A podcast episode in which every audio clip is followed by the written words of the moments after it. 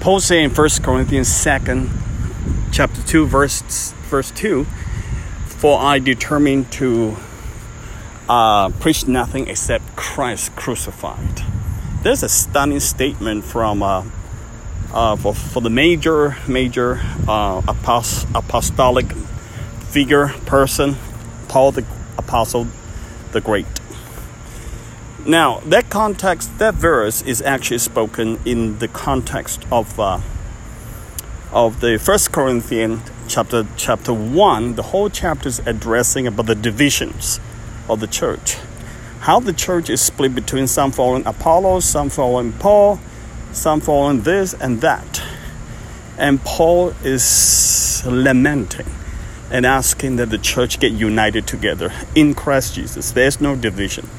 Every one of us is, is saved and uh, baptized in Christ. It doesn't matter who baptized you, and, and all the rest of it. And you can apply that to your own church situation. If you face a division in church, in the church, in church, this is a really a good place to apply this.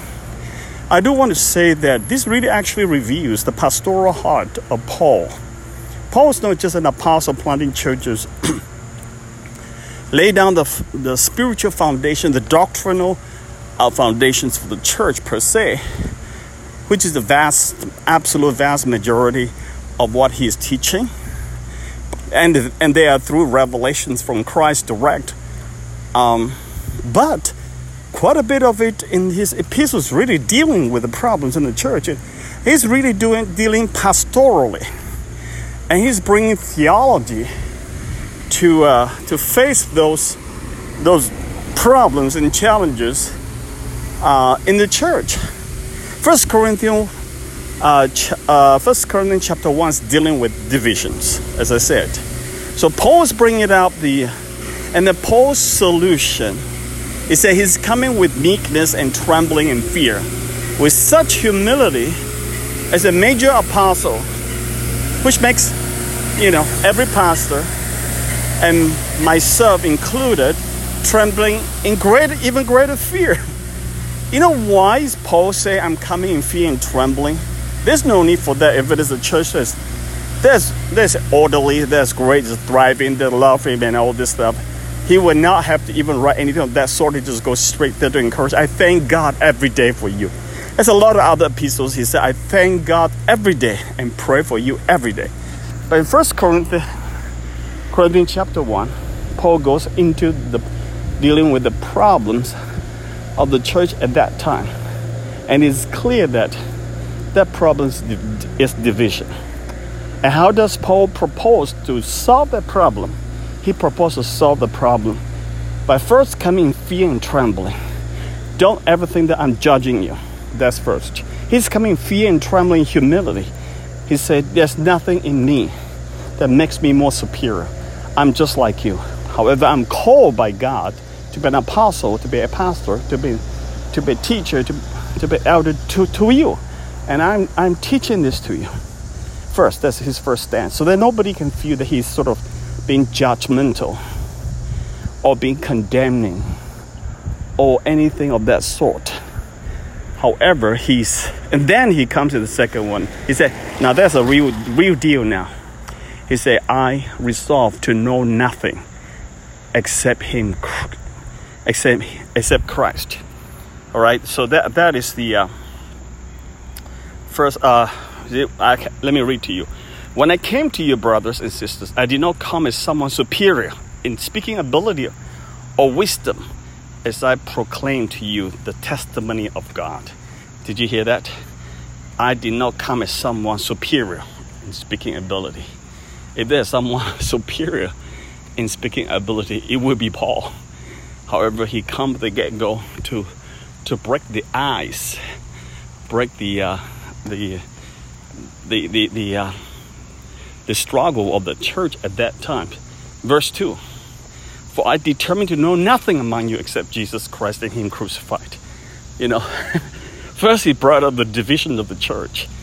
And second, he said, You know what? I know about your divisions. And this is causing a wreck in church. And we should never, never be there. But you know what? I'm going to tell you that I choose to know nothing. Does he know it? Of course he knows, but he said, I determine to know nothing among you. So that means he's trying to to block out all those bad uh, bad bad information he's got in his in his brain, his mind. You know, he basically is saying this. He said, "I know you have a problem, divisions, and all this uh, wrecking the church now, uh, fermenting in church, and some of you are divided. Some of you are this this group. Some of you are that group, and all this stuff." But he said, "But I determined not to to know anything about those things because that I'm not going to talk about them. I am." I it, it, to a level he's not lying, but he's just saying this. I don't want to know all the stuff that I already know, but because what I know, I'm going to tell you that I'm going to teach you, preach to you in a way that I know nothing about you. I I determined to know nothing about you. That means he knows something about them. What he is not saying that he doesn't know anything about them. That what he's saying that I determined not to know anything about you and uh, to know nothing among you. But if you read the chapter before, obviously he knows this divisions and stuff in church. So he is saying that I determined to know nothing about ex- among you except him crucified. Hallelujah. He said, I determined to know nothing among you except Jesus Christ and him crucified. That's what I'm going to talk about. That's the one I'm going to come in and tell every one of you.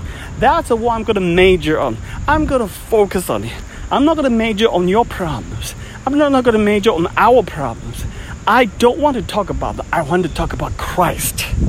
Only Christ and Christ crucified. Hallelujah. Why is Christ crucified so powerful? Because that is the redemption power in Christ's crucifixion. In his crucifixion, we are redeemed. In his crucifixion, we are set free set free from our what? From bondages, set free from our our petty argue, uh, arguments, set free from our serious disagreements, set free from divisions, anything, because in Christ we are unified and set free and unified. All right, he said, and him crucified, I was with you. I also was with you in weakness and fear and in great trembling. And my message, my preaching were not in persuasive words of wisdom, but in demonstration of the Spirit and of power. What a fantastic way of speaking it, he said. My message to you was not, my message to you was actually in weakness and fear, and great trembling. That's Apostle Paul. Can you imagine that? And he said, My message and preaching were not persuasive words of wisdom. Well, he's just being humble. He said, but in demonstration of the spirit of power. Now he wants to bring out the contrast. Yeah, the, the way I analyze is this. Yes, Paul's work came with the, you know, with the uh, persuasive power, persuasion power of, of wisdom. But what is so much more powerful is a demonst- demonstration of the spirit on, and of his on, on the power in the message he brought to them. Hallelujah. I cannot rule out that there will be signs and wonders, you know, demonstration of the power of the Spirit of God, like healings and cast out demons or whatnot and whatever. But I am certain in the context of what this is talking about, there is a demonstration of the Spirit and the and a demonstration of the power of the Holy Spirit in His message to them. It was not persuasive words of wisdom of man. However, it is a pers- it is a demonstration of the power of the Holy Spirit in his message, in his preaching, in his sermon to the first Corinthian church. Hallelujah. That's what we're talking about. So that faith will not rest on the wisdom of mankind, but on the power. What is he saying there? My sermons to you is based on the demonstration, based on the power of the Holy Spirit. And therefore, your faith will not rest on my wisdom or human wisdom, but be based on the power of God. Thank you. Thank you, Lord. Hallelujah.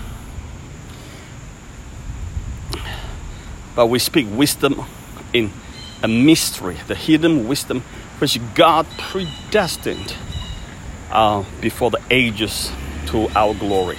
The wisdom that none of the rulers have understood there's a supernatural wisdom. The Lord bless you.